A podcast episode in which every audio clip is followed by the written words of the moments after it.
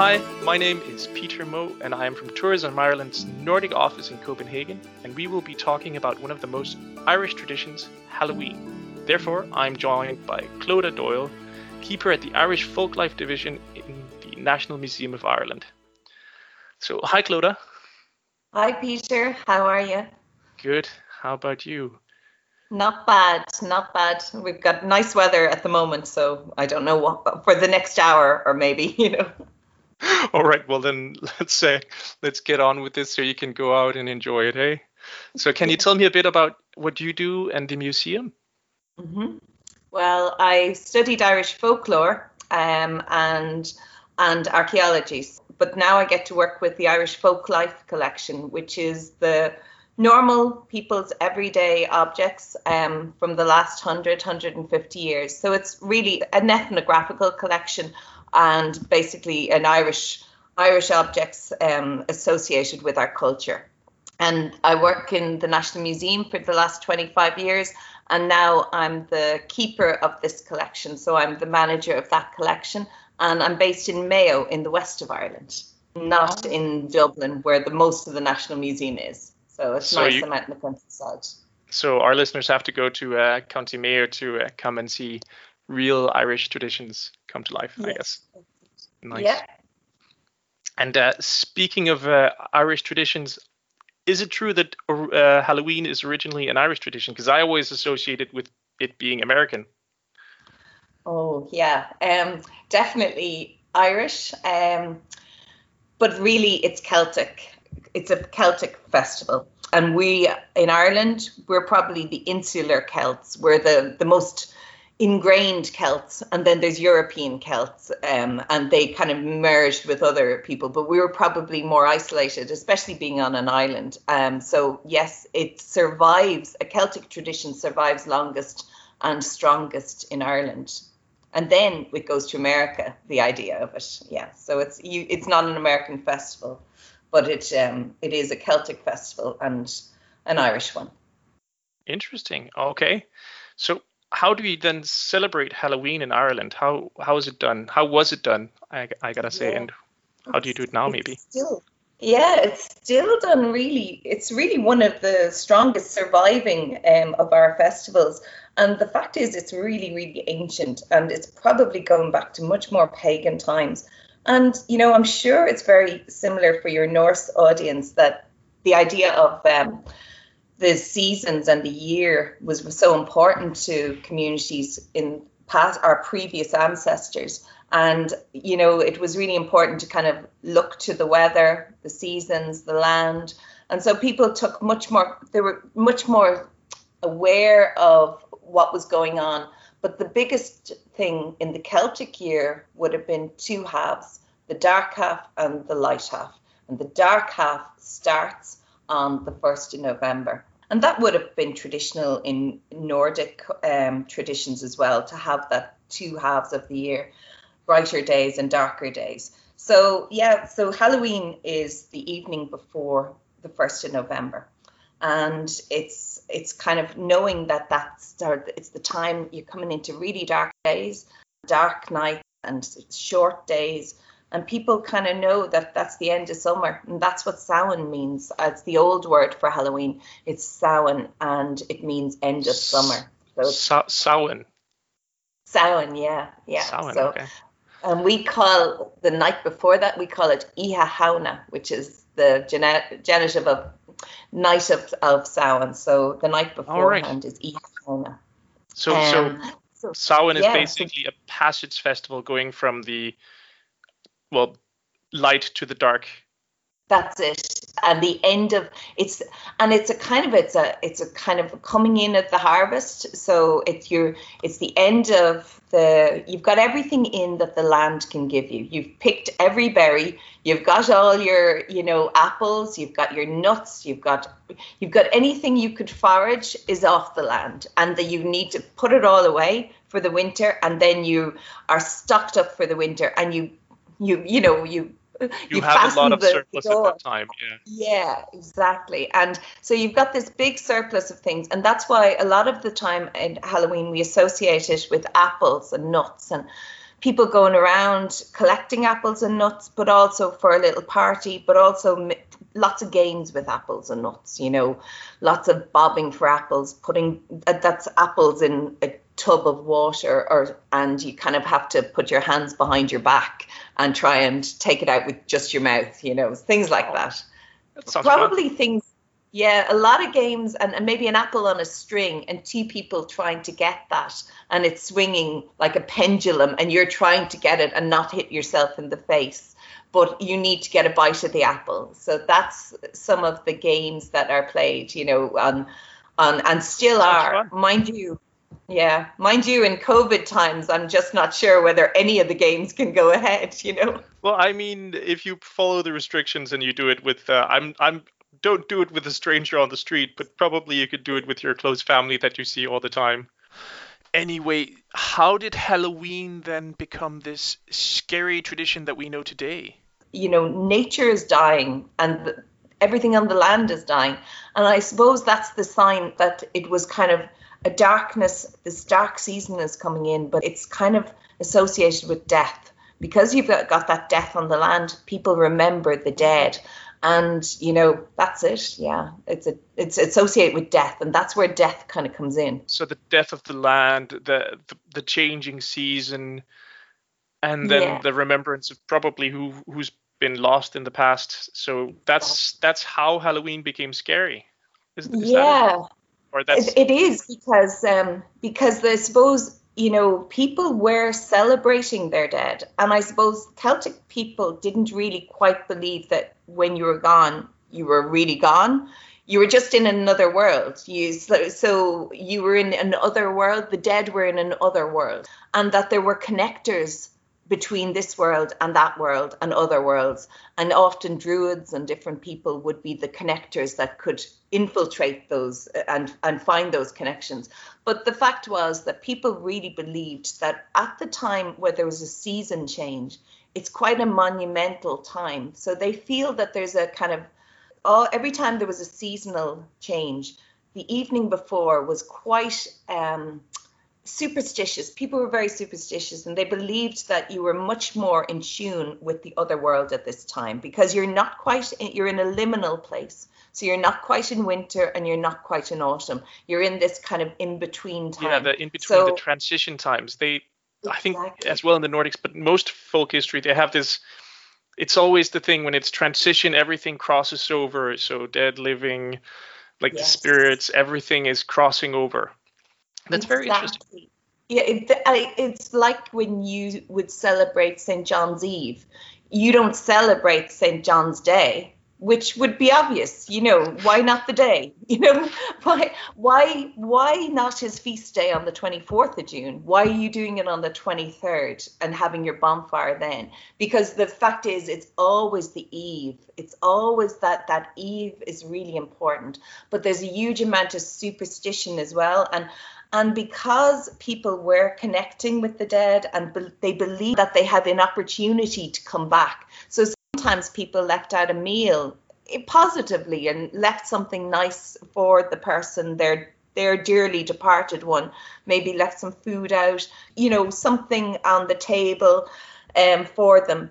So there was an idea that you wanted your departed people to come back and feel welcome so that belief was there and the belief that the dead but then people believe the dead are kind of walking around and on the move, on the move.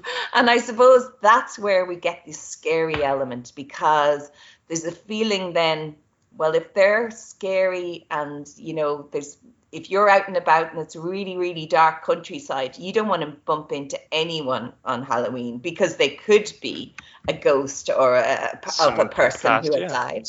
Mm-hmm.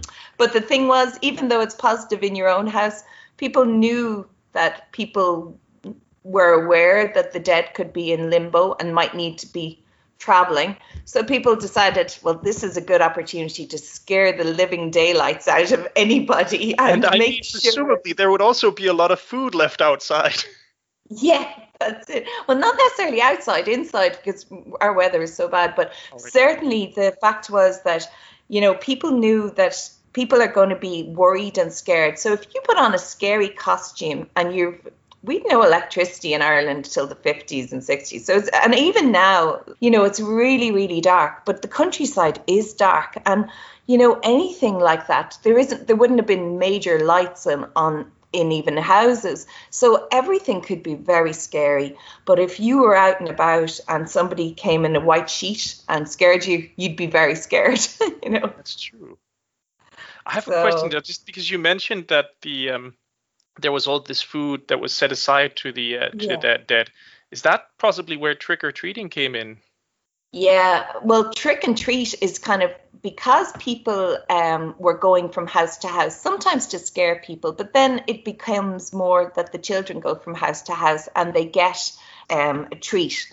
And the treats would generally be bits of fruit or nuts, sweets now, of course. Um, but in the past, it would have been just small little things. And children would say, you know, when I grew up, I would say, have you anything to help the Halloween party? Which means give us some donation for the, the party I'm going to have later with my stash, you know. Um, well, that's the fun. Thing about, yeah, that's the treat, okay. But the tricks, because people kind of playing tricks on other people. A lot of the time they'd throw a cabbage at the door of someone's house and, you know, and then somebody would open the door and there's nobody there, just a cabbage on the ground and, you know, or people would people do we call it knickknacks but it was when you actually went to somebody's door knocked on it and ran away did you do that as a child no i lived out in the country i it take too long to run away from the house That's funny. well, yeah. I mean, you'd be seen... spotted. I mean, they'd just a flash of light. That you'd be running. You'd be running for a while before people would be able to see you. But if you did it at night, you might have got away with it. But so at Halloween well, night, I... people would often do that, and then they would often as well play tricks on people. And you know, in communities, it was very important in communities to um, well, to get married was really important because people wanted people to get married. If they didn't get married, it meant they weren't ensuring that the community thrived because there'd be more children. And we'd have a lot of villages in say Achill and County Mayo, deserted villages because they just they don't continue because the community doesn't continue. So there was a big emphasis on getting married, you know. But the thing was, I suppose the people who didn't get married were often the butt of the jokes. So they were the kind of the spinsters and bachelors who had not married were the people who often got the jokes played on them. So old man, whoever he is, he'd be the one who's you play the trick on. And sometimes there'd be tricks like, you know, the man might have gone to the to the pub for some drink and he'd come home and his horse and cart would be had been dismantled and put between the the between the fence. So he wouldn't understand how did that happen? You know, how could that have happened? Things oh, like that's, that. that, are, that let's leave the question: Did they dismantle the fence first, or did they, they dismantle the horse cart? Which is easiest? Yeah. It seems like a lot. That's incredible. That's a lot of work. That's effort put into a prank. Yeah. I wish I could do that. Yes, just silly sort of mischievous things and sort of fun and pranks that are kind of silly and like or even putting something and blocking someone's chimney so the smoke goes all the way down into the house and smokes right. them out and right. silly silly things but annoying things and that's the mischief so i would think that trick or treat you want your treat because give me the this or else you get a trick and tricks wouldn't be so nice get your you know? cart dismantled and put back together inside a fence yeah that's uh yeah yeah and you just go around the town and just running running and knocking on doors you know that would be normal because people would be afraid of a knock on a door at the time you know? And um, so i suppose that is something um, about kind of the trick and treat element. And and when i was telling you about the getting married was really important that features so strongly in halloween night. Um, like halloween night is the time because as you said it's that in between time so you can foretell the future you're much more it's much more of an opportunity for you to foretell the future at that time so people really believed that you know you could you could do things like one of our big traditions would be the barmbrack. And you wonder what that is. Barm Bar- is a type barmbrack. barmbrack. is kind of like a, a cake. Basically, it's a cake. It's a speckled kind of um, cake made of malt, and it has lots of fruit in it. That's why it's speckled. And brack means speckled in Irish. So the boring brack is this cake, the speckled cake, and in that cake, besides all the sult- the, the dried fruit and the raisins and sultanas, there used to be always they put in sheep owl ring, but the ring would be say you know the sort of rings that bulls would have or a ring that a sorry a pig might have so there's something like that but anyway people would All put right, but the ones they have in in the in the nose, Yeah, kind of, in, yeah. and the bulls and So stuff which- like in, in, in old movies. Yeah. I guess I have. I don't think I've seen one actually.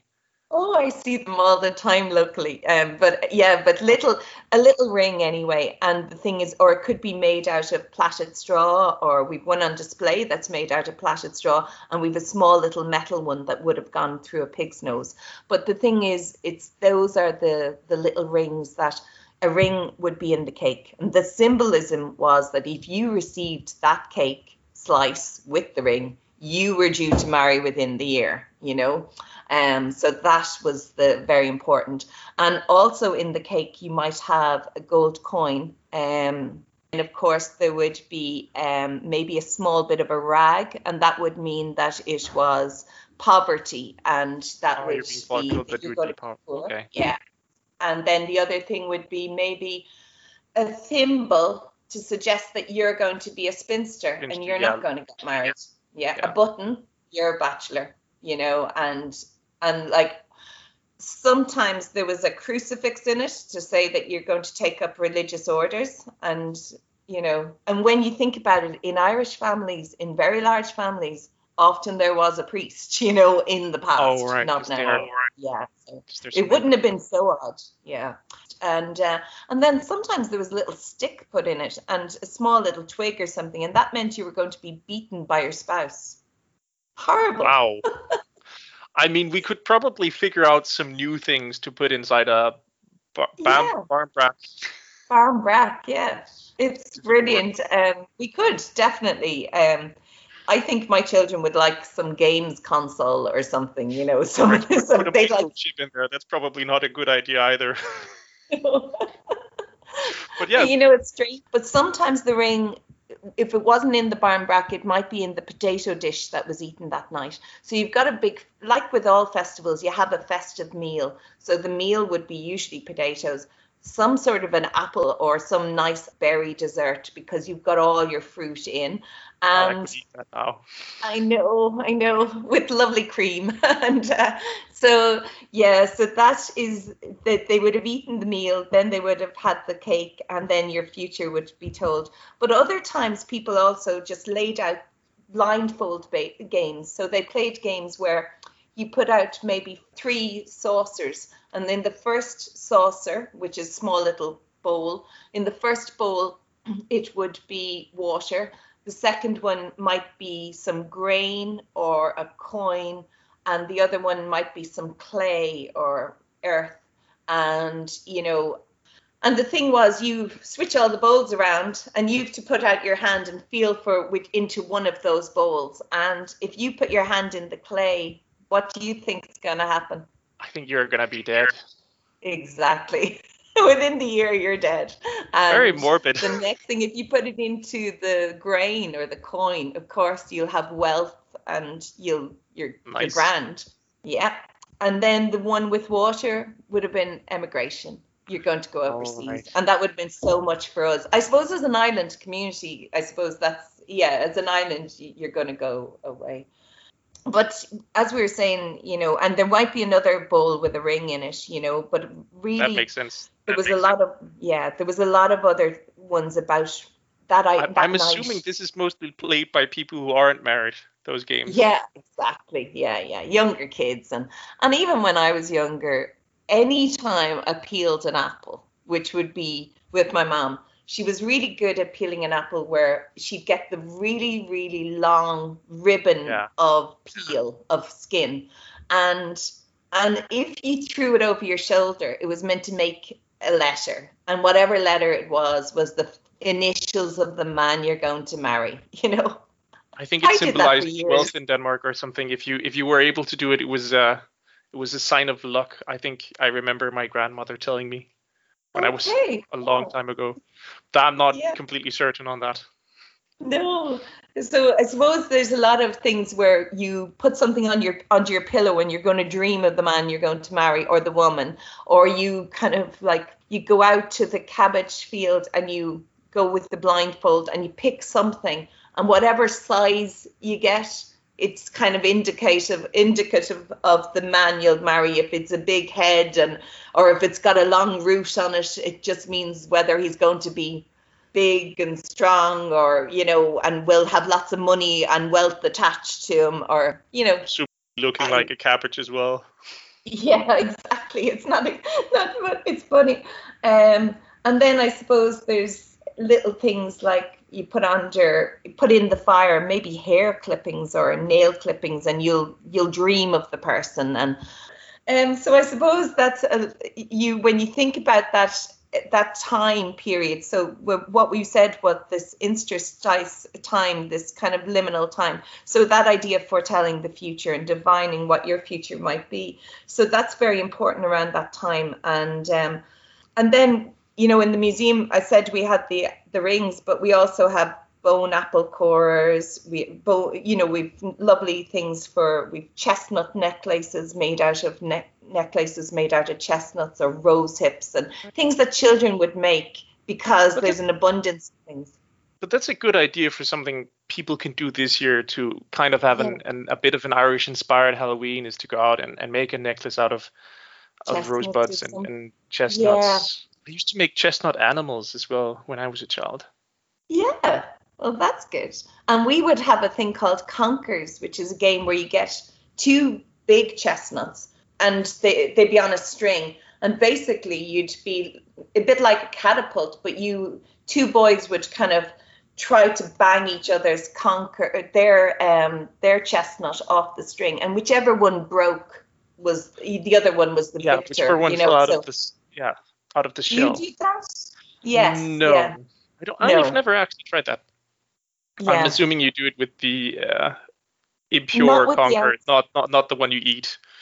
Yes. Yeah, it's the really hard one. Yeah. yeah. So um, so that's what they would and and it would take a long time to string your conkers. I mean, these things when children had lots of time, you know, it would take a long time to kind of burn a pin through it to get a string through it and you know that's a, that's a good tip through uh, to yes. burn a pin to get it through. Yeah it's a good tip. Yeah and how, um, how about pumpkins? So is that is that Irish oh, or is oh. that an American thing? No, it's definitely American for the pumpkin because we didn't have it as a crop. But the idea of the pumpkin as a lantern comes from Ireland, definitely. Um, and we've we've one on display, um, and it's well, it's not a real pumpkin because it came in in 1943 to the National Museum, and it it before it shriveled and died um, and decomposed.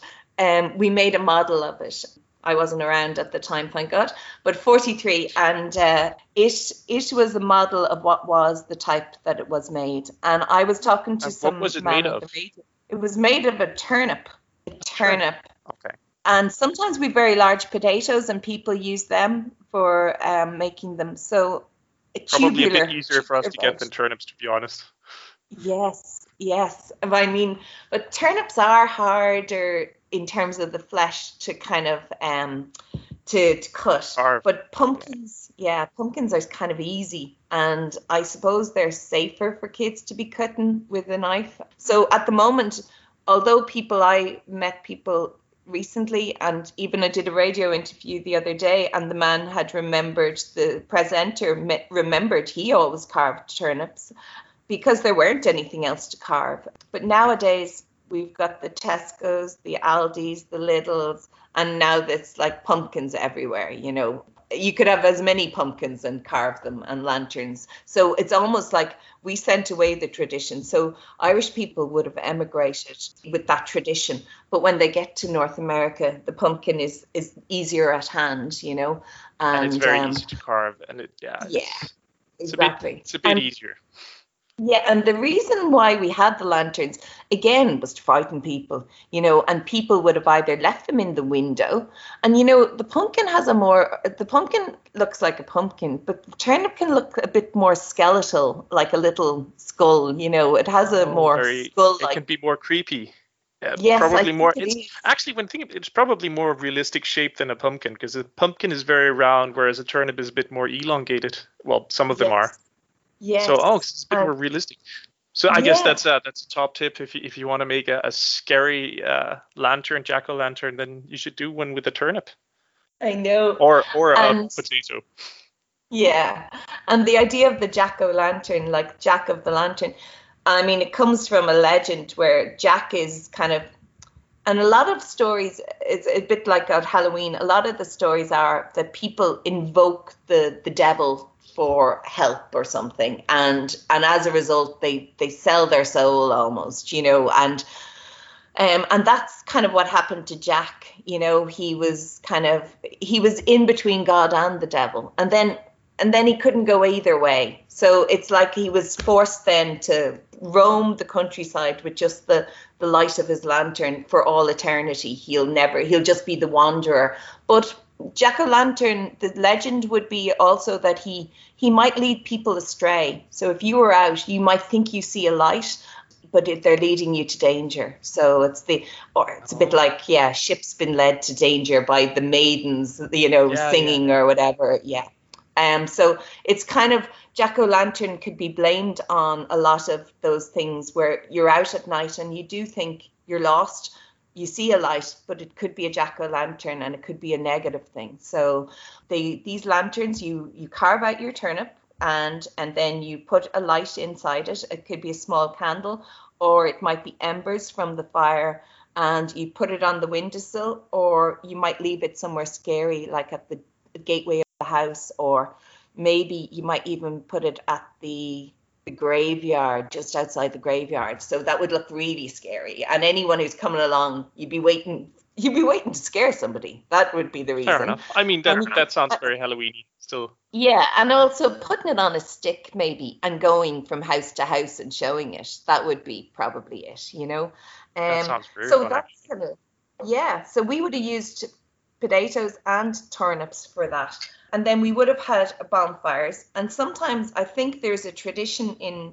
sort of, why do people have fires even in pagan times? And I think there's a connection to the sun and that light of the sun. It's, even if it's it's fire, it's bringing brightness and light. And even if you go to the main bonfire, quite often you have you take away a little bit of the fire to your own house, bringing that light, community light. You know, so communal yeah. bonfires were yeah. very important. Yeah. Makes sense. And Makes sense. yeah, it does. And and kind of bringing that brightness, even though it's just a piece of fire, it's still bringing the the hope of light. And especially at a very dark time. So people would say, were the bonfires there really to scare away the dead? I don't think so. I think people embrace the dead. I think it's all part of that celebration of life and continuity of life and that the, the other world is there. But also everything's about protection in the calendar year. You know it's all about thanksgiving protection you know have a bonfire celebrate you know. So that's what we would have the bonfires. And and then of course we've wonderful masks in the museum and that's that idea of going around from house to house. And most of our masks they aren't the plastic things that nowadays they're kind of made out of I don't know if you used flour bags, but flour bags were oh, fabric right. bags that flour came in, and people invariably used them to make everything and anything. In fact, the flour companies, yeah, the flour companies decided that it, they knew people did this, so they actually would have put a dye on them that easily washed off you know the name of the the company so that people would be able to use them. So our our halloween masks a lot of them are made from flour bags and then people have used fiber to make kind of scary eyebrows and you know cut the holes out for the eyes cut a one for the mouth. We have another one where they've sewn a nose thing in but most of the time they'd use sort of sheep's sheep's wool might be used to make the furry the kind of fuzzy eyebrows and maybe a mustache or something um, and we've got we've got one over there that came in from Wicklow 50, 60, 1956, so it's a long time ago. And it's got coconut fibers that make up the eyes and make up the mustache. And I'm just quite amazed at how exotic that was 70 years ago. Yeah, It's, definitely. Know, you know, so and how do you get enough coconut fibers? They had loads of them. So even nowadays, I looked at the coconuts in the supermarket last night, and they weren't that hairy. Maybe hairier coconuts existed before. yeah, that's a good question. Or or people had have a lot of time to uh, sit and be very thorough with that. But that's Yeah. lovely. But that's Yeah. that, that that's simply a load of traditions that people then can can go out and and use to celebrate Yeah. uh, Halloween this year and possibly nuts- make it a bit more Irish. Yeah, and the nuts are really the seasonal thing. And the we eat a lot of potato, and there's a colcannon is a dish where you've mashed potato, bit of cream in it, and maybe you'd put some um, spring onion in, and maybe some cabbage, and that would be that would be a very popular meal around now. If anyone wanted to try that. So there you, And- ha- there you have it. You have your uh, Halloween evening meal there. Yeah, and the other thing is, if you're out and about, the other people that might be out and about besides the ghosts of the dead might be the um the fairies, because there was an idea that the fairies. I know you have elves, and you have have, a elves. terribly lot of uh, elves and fairies in the Nordics. Yeah, in yeah, Denmark, Sweden, And- and Norway, and Finland, and Iceland. and and you know how they have the good ones and the bad ones. So you know, there's kind of that's the sort of thing we would have. Like quite happy with the fairies, but we kind of let them do their thing and they let us do. But they were up to mischief. If anything, if you put something down and it wasn't there, sure, of course the fairies had taken it. If you threw something outside your door, if you threw water outside.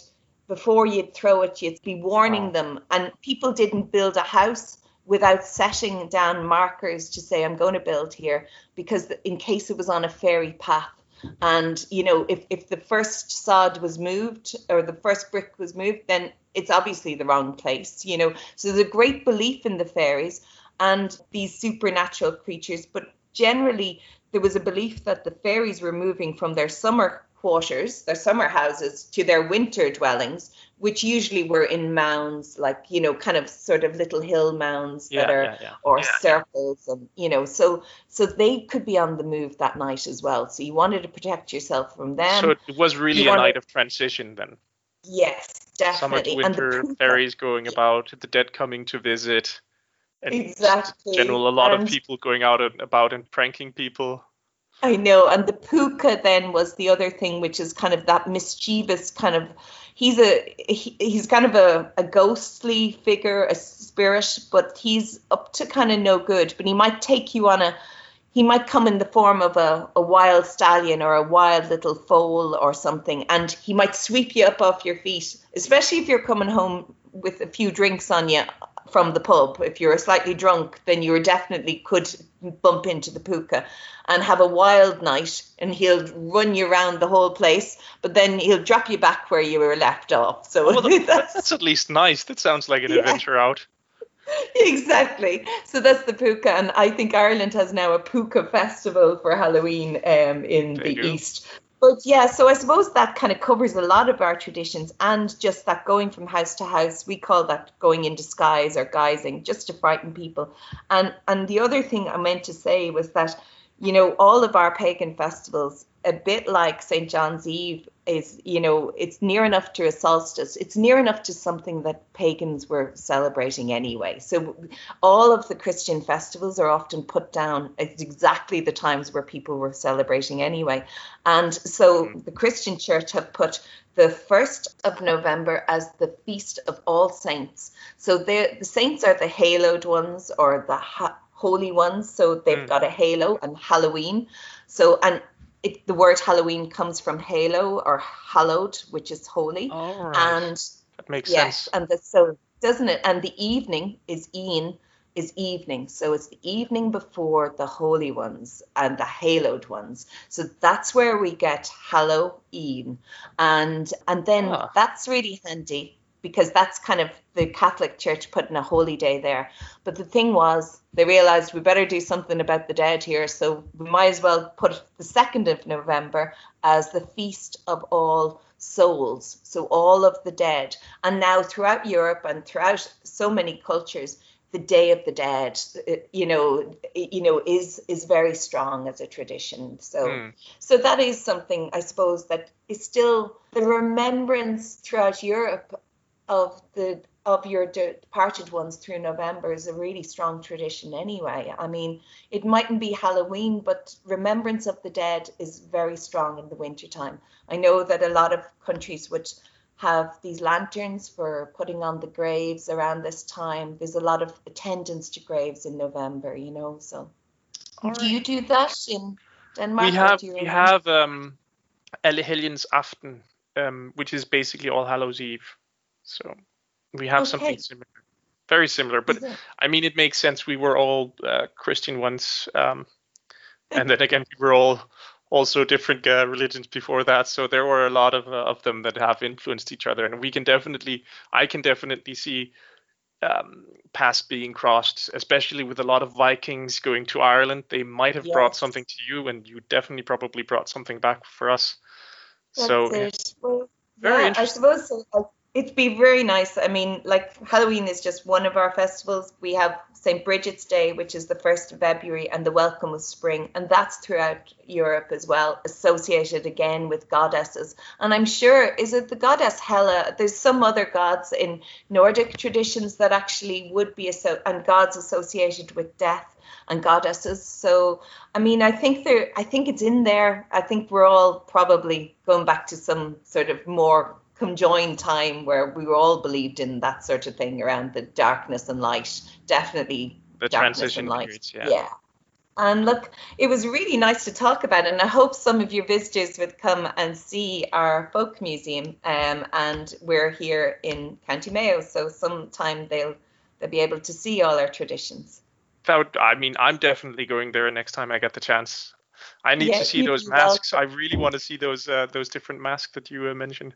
But that was great. Yeah, thank you so so very much for uh, volunteering all your massive knowledge about Halloween, and I'm sure that people will be inspired to go out and and create something that's a bit more maybe traditional, maybe more Irish, or maybe you know, if you know someone with a, a horse and cart, disassemble it and put it in between their gate. That sounds hilarious.